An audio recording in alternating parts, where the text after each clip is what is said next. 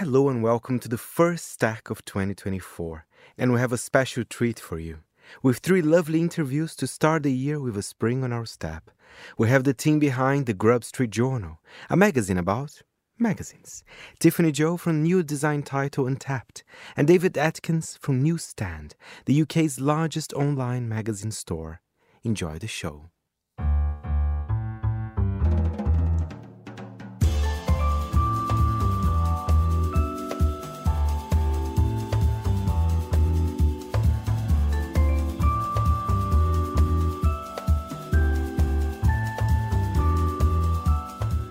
From Midori House in London, this is The Stack, 30 minutes of print industry analysis, and I am Fernando Augusto Pacheco. And it is fitting that our very first interview of the year is with Joanna Cummings and Peter Houston from the Grub Street Journal, a magazine about the world of magazines and the people behind it, with stories that include an ode to the magazine storyboard, to insights about the industry that is dear to so many of us. And it's been a pleasure to welcome Joanna and Peter to our studio. We have both worked in the industry a long time. I've edited numerous titles, and we really felt that there was something needed that spoke to and on behalf of people in the industry. There's been a lot of idealism, especially around indie publications. And we felt that we needed something that was more realistic, more honest, that spoke to real people doing the real jobs, about what was exciting them, about what was challenging them, about where they thought the industry was going to go. And we also thought it was a good opportunity for us to try a little bit of an experiment to see what it was like to launch a print publication in the current market. You know, paper prices going up, readership's declining, etc., we thought it'd be interesting for us both to kind of go through that process and document it. And then we could hopefully pass on some of the stuff we learned. But obviously, we also wanted to do something that is essentially a business to business magazine but we wanted to do that differently too. We wanted to cover things that wouldn't be covered in your standard B2B publication about magazines. We wanted to do it in a tone that you wouldn't find in standard B2B publications. So that's all the stuff that came together and was the birth of the Grub Street Journal. And uh, Peter, although there is the B2B side as well, but let's be honest here, it looks fun. It looks super fun. It's not like your, perhaps your traditional uh, B2B. Just look at the cover here. Why won't print just lie down and die with kind of a hallowing hand coming out of the cemetery? So many magazines, I think these days particularly, if you're not having fun making them, then you know you're probably not going to get rich. So I think that was a huge part of it for us. You know, the very first issue we planned in a pub and our local pub, and you know we had so much fun just planning it. The title, so the first one was the Don Quixote issue. What kind of hmm. idiots still make magazines? Second one was the Jerry Maguire issue. Shows the money in magazines. This one's why why won't you know Walking Dead? Why won't print lie down and die? And I think it's those themes that everyone's talking about them all the time know, people talk about magazines in print all the time, but I don't think they necessarily talk about it in the way that we've tried to talk about it as if we were down the pub. You know, if you manage to get, um, I don't know, whoever you managed, for the very first issue, I managed to talk to Mark Allen, who's a B2B publisher, and ask him what kind of idiots still make magazines. That's the kind of conversation you'd have in the pub. And I think we're trying to get that inside this business to business title. We're having fun with it. It was important for us to do that. And of course, we've always worked for other people, produced magazines for other people. And we suddenly realised when we were planning it, oh my God, we can do whatever we want. We can have a B movie cover, B movie inspired cover if we want. We can really go for it. We can swear. We're really enjoying kind of exploring that side of it for sure. And I guess you also learn more about the challenges as well about kind of being the owner of your own magazine, right? Absolutely. What I like about the title is that it's not perhaps overly optimistic about print. It's no. definitely not negative as well. It just has kind of a common sense view in a way, which I think it's missed because I do see people sometimes coming to me. I mean, with all the best intentions in the world, and they say print is back. I mean, it's always been here. I know there's some challenges, but come on, you know, th- th- don't you agree with that kind of statement? hundred percent. Well, no media really dies, does mm. it? So, and print's the same, but it's at the same time, it's at no way at the levels it was in the 90s or like early 2000s. So we, yeah, we really wanted to be realistic about it. And our kind of tagline is brutally honest but relentlessly optimistic. And we're treading that line all the time. We've got to be realistic about what people are experiencing and what people are finding difficult, but also still celebrate what people are doing because they they're working so hard and producing such fantastic publications. So. Absolutely. And, and, and just because I, I got into this topic, Peter, I think you wrote something very interesting about how some people compare, you know, the resurgence of print and vinyl. Can you expand? Because I, I do think I, I very much agree with you on that one. So one of my other jobs is the Media Voices podcast. We do a weekly, you know, podcast. We do a newsletter, and we do we have a website. So I wrote for the website, and the point of that piece was no print is not like vinyl. The reason I was just getting fed up listening to people talking about. It was actually a BBC article, and it's a it's a nice article. It's a really good article, and it was talking about NME coming back into print, and how print was having its vinyl moment. And I just thought, no, absolutely not. you know, when vinyl, I'm old enough to have bought vinyl when there was nothing else to buy. So that was all you could get. And when CDs came in, I couldn't get rid of vinyl quick enough because it was horrible. You know, you got scratched and it just, CDs were much better. And then CDs, you know, were replaced by streaming. And the point with vinyl was vinyl went to zero. You know, it got to the point where there was pretty much no vinyl production capacity on the planet.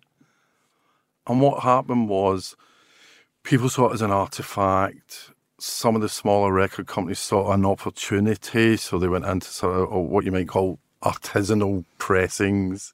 And it's grown and grown and grown over 15 years. It's had 15 straight years of growth.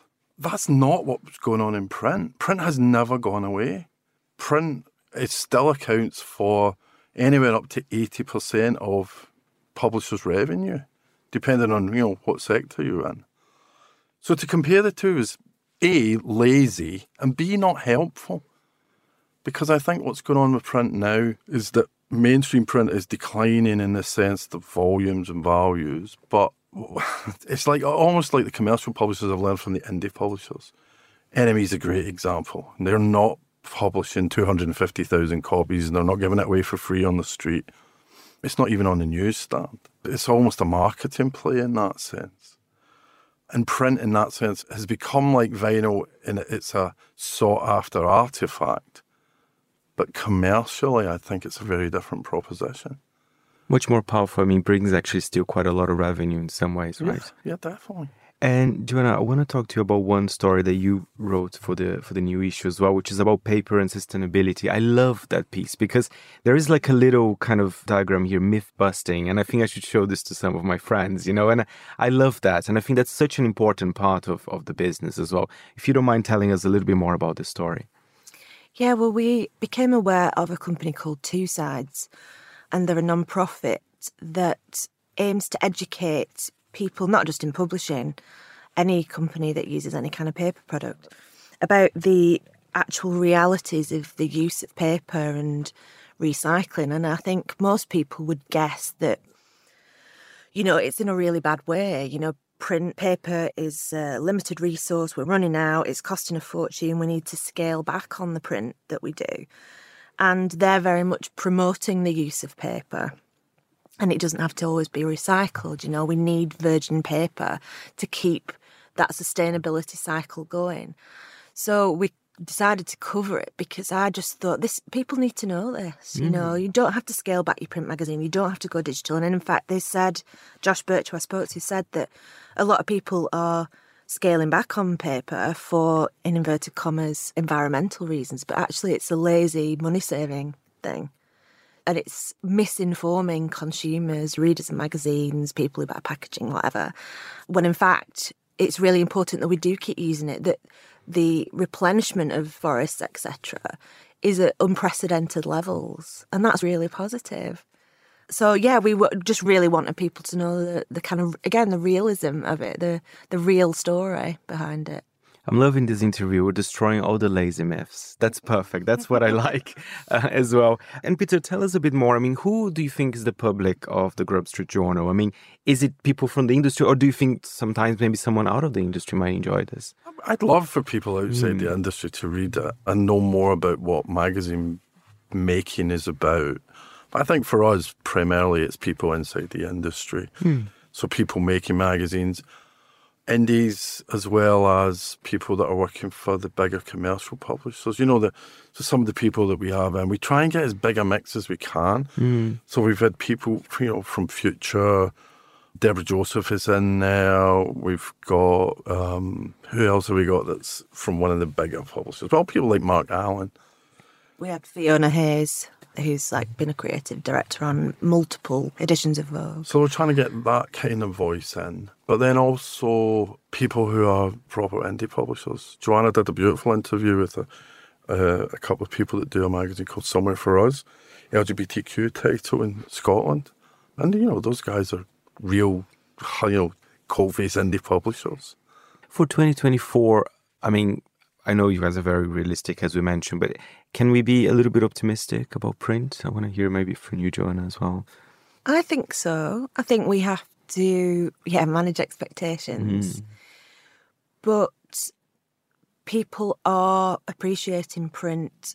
There's still a market for those more niche publications that both create and speak to communities you know, the more generalist titles uh, for a while now obviously have been declining.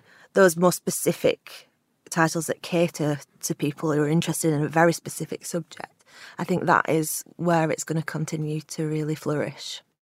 Thank you very much, Joanna and Peter. And for more information, go to grubstreetjournal.com.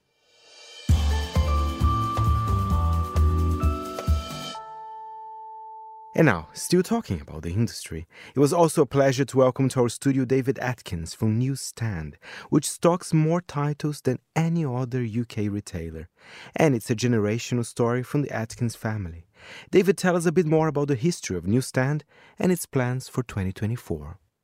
It was originally a wholesale newsagent, so delivering to retailers around the Kent area.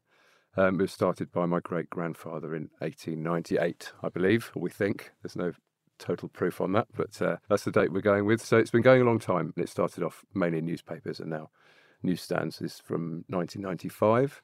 So that's focusing on obviously print magazines.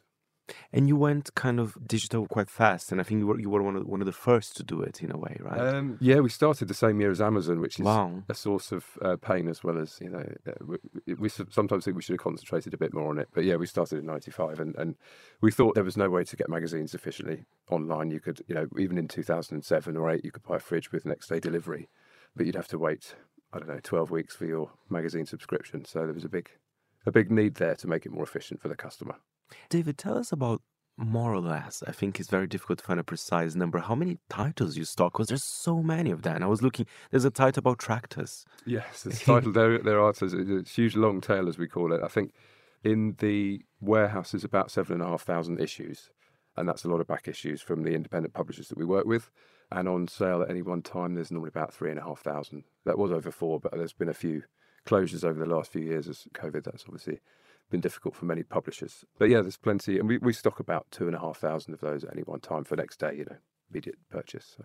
That's a huge number, and and and again, I mentioned the magazine about tractors. I, I will check it out that one. uh, but you know, it's about fashion. I, I don't think you're kind of specialized in something. It's it's it's everything really, right? Yeah, I think it was very early on. I decided that we wouldn't choose what magazines people were going to buy. We would give everyone the, uh, the same platform, and recently we've moved towards promoting independent magazines. We've been working with them for 10 years now.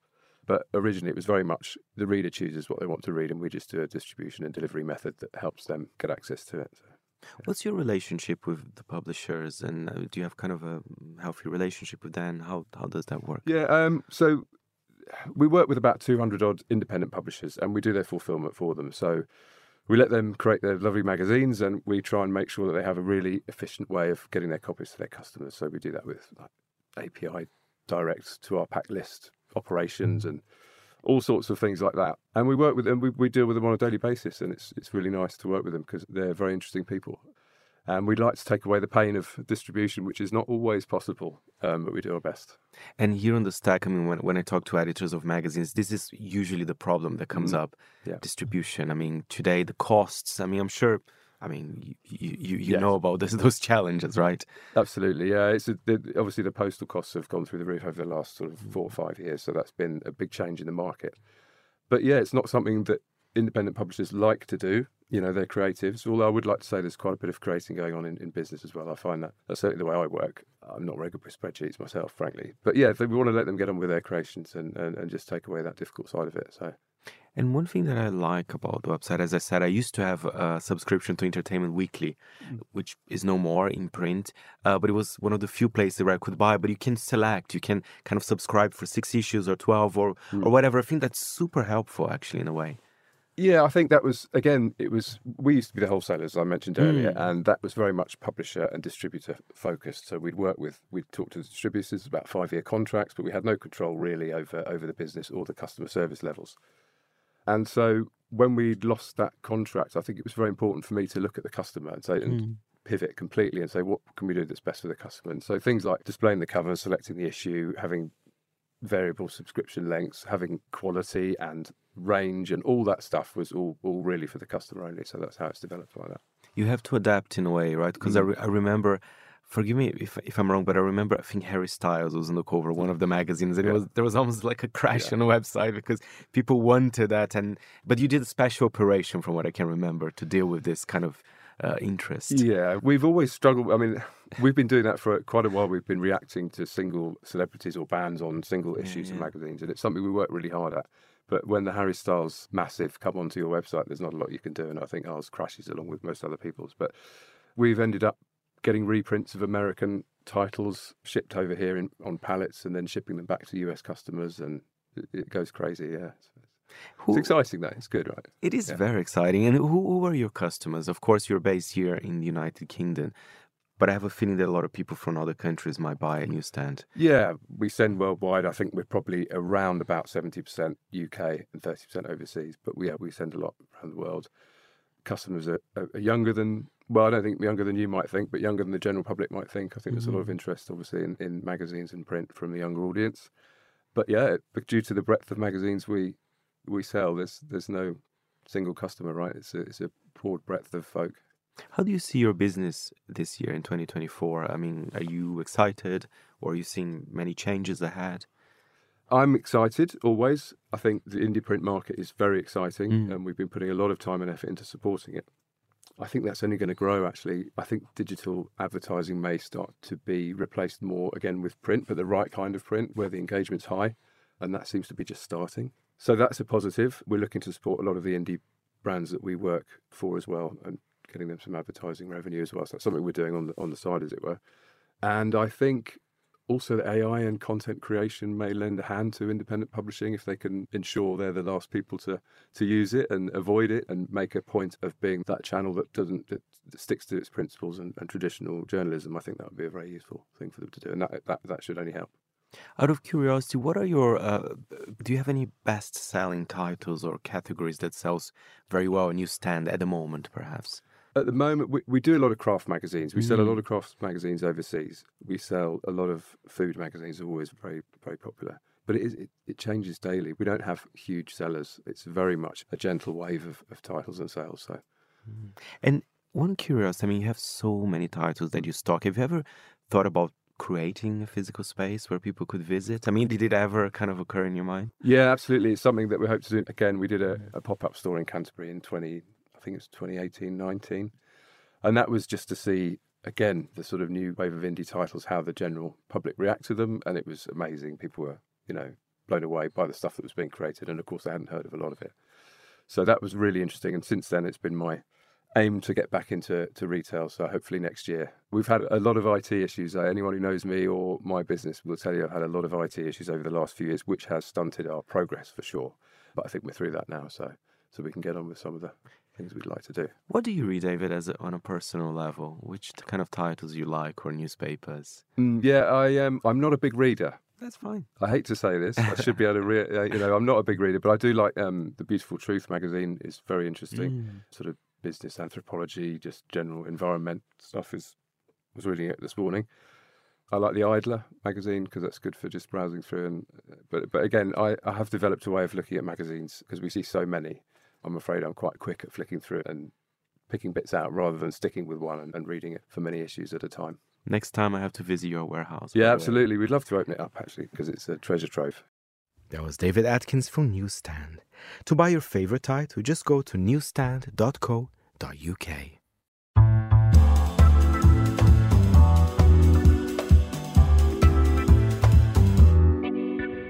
And finally on the show, a better way to start the year than with a new title. I welcome back to the show Tiffany Jow, editor-in-chief of new New York-based design journal called Untapped. The title, published by design company Henry Built, focuses on people and projects that look back to look forward. Here is Tiffany with more. Untapped is essentially a design publication that looks back to look forward we did launch as a digital publication in February of this year. And we launched our first print edition in late October. And the stories in it are long form pieces that comprise essays and thought pieces and research that are really interested in unpacking the ideas behind buildings and the built environment and objects. So I think one thing that's really important to point out straight away is that we are published by the design company Henry Built. So it's a brand funded, editorially independent initiative of this company, but it does not feature any of Henry Built's products or projects. So instead, the journal tells stories about folks who follow an approach that's central to Henry Built, which is looking at overlooked knowledge in new ways as a means for improving the, the spaces in which we live in today. So that shared focus is the thing that connects the two ventures. And by publishing Untapped, Henry Built's able to show that where, you know, that it's interested in things beyond the objects it creates, and then also to contribute and be a part of critical discourse in architecture and design spheres. Untapped is not a vanity project. It's not a charity project. It's very much something that is an effort to collect knowledge around how Henry Built thinks and works and make it widely accessible. Was it always the plan to do a print title? Because, you know, it started digitally, but that was always the plan? It was. I think the the aim was to build an audience first. Since this had no precedent within Henry Built's history, we really wanted to get it going there, build the audience, and then create the print thing. Yeah. Oh, incredible. And also, let's talk about the design. I mean, because that's, again, one of my favorite things about the title. The format is quite different. I love the tone of blue in the cover, I have to say as well. But tell us a bit more about the format. How did you guys decide that? It's not quite a traditional format. I don't know how to describe it. Is well, you you can describe it for me. Well, so the design was done by our graphic designer Ulyss Gijeli, who also did our brand identity as well as our website.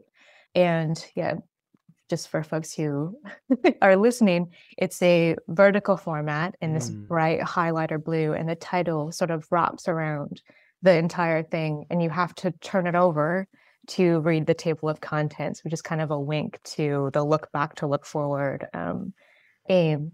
And in terms of the content, it's a mix of new and existing stories everything is enhanced with footnotes and then these really beautiful fold out full bleed images that are sprinkled throughout.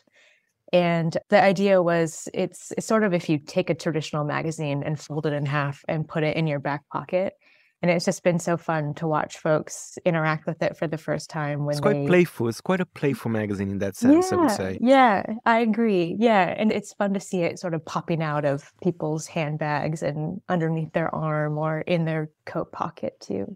And you have great writers as well. One story that was you know i really enjoyed the piece by edwin heathcote i mean about do nothing it's called right? I mean when architects need to ask is this really necessary perhaps you know when they have a brief i thought it was a fascinating piece and again that's the type of design magazine i think you guys are perhaps not a list of the objects or sofas to buy but it's questions right about the world of design in a way yeah yeah absolutely i think that's completely right and edwin who's been a great champion of the publication. This is his second story for us. He's the very long time architecture and design critic for the Financial Times. His piece called Do Nothing is about doing nothing as an architectural approach. Other pieces in the issue are kind of follow along similar lines, looking at ideas. We do not publish news, we do not publish home tours, we don't publish product releases. So it's evergreen content that we want folks to return to time and time again that we feel is irrelevant over time. The issue opens with a piece by Glenn Adamson, who's a curator and scholar, and it's about the concept of prime objects, which was put forth in, I think, 1962 by this art historian named George Kubler. And it's basically objects that have no precedent but act as one. There's also a really great profile on the architect Amin Taha, who runs a firm in London called Group Work. And it's about how his work challenges popular ideas of what beauty and history are, specifically like British ideas about it. There's also other really great essays. There's one by Alexandra Lange about Instagrammable infrastructure and how it often holds more than maybe meets the eye and a piece by Eva Hagberg, very personal and very moving piece actually, about how work by this artist named Roy McMakin has influenced her life over the years. And I think one thing just to mention too is at the very center of the book is a little book of images that were taken by the late architects Alison and Peter Smithson. And these are photos of their home that was in southwest England, their country home, where they basically tested ideas and materials that would later inform their practice. It's images of the building being constructed and designed and used by their kids. And it just really encapsulates so many of the ideas that the journal is interested in looking to the past, in testing things and retesting things in domestic spaces. So we thought it'd be a really good centerpiece for the first issue. And Tiffany, where can people actually find the magazine? Because you know, I know it's published by Henry Built, and sometimes magazines like this, perhaps you can only find in their shops or, or not. Or can people perhaps subscribe to it or buy in a couple of stockists around the world as well? Yes, yeah. We are currently selling it on our website, and then you can buy it at a growing selection of bookstores on both coasts right now. It's currently available at the Brooklyn Bookstore Head High and also at the up, uh, store upstate in Tivoli, New York called Available Items. And also at a shop in, I guess, northern Washington called Fernie. And more to come. What I find fascinating is when a brand decides to launch a publication like this, especially when it's a magazine that's clearly not a catalog, as we mentioned for for Henry Built. What does that mean for the brand? You know that they want to kind of perhaps to be part of the design discussion or they believe well they believe in journalism in, in beautiful publications as well right? Yeah i think it depends on the company. Mm. we did a lot of research before actually creating untapped because there are so many other companies and brands whether it's in with, within design fashion music you know lighting furniture. There's so many that have editorial arms and we found that very often they do read like glorified catalogs and they wouldn't be able to stand on a newsstand the way that I think Untapped can. But I know that Henry Built, which has been around for more than two decades, has always felt that there's not enough good design writing out there, which was really the impetus for deciding to create its own publication and commission stories itself that are about topics that reflect uh, Henry Built's values and, and ideas and the things that really drive its work. So in this specific instance, I would say that's the reason, but it you know may or may not be true for other brand funded publications out there. Thank you very much, Tiffany. And for more, go to untappedjournal.com. And that's it for this week's show. My thanks as ever to our editor, Jack Jewers. If you have any comments or queries, feel free to write to me, Fernando, at fpandmonaco.com. And remember, we're back next Saturday at 10 a.m. London time. Yes, let me know if you have a special news agent that perhaps might need some space here on the stack or a new magazine comes out or any other observations. Before we go, a little song for you. It's by Caetano Veloso. It's Alegria, Alegria. You have been listening to The Stack. I'm Fernando Augusto Pacheco. Until next time, it's goodbye from me. Em caras de presidentes, em grandes beijos de amor, em dentes, pernas, bandeiras, bomba e Brigitte Bardot. O sol nas bancas de revista me enche de alegria e preguiça. Quem lê tanta notícia Eu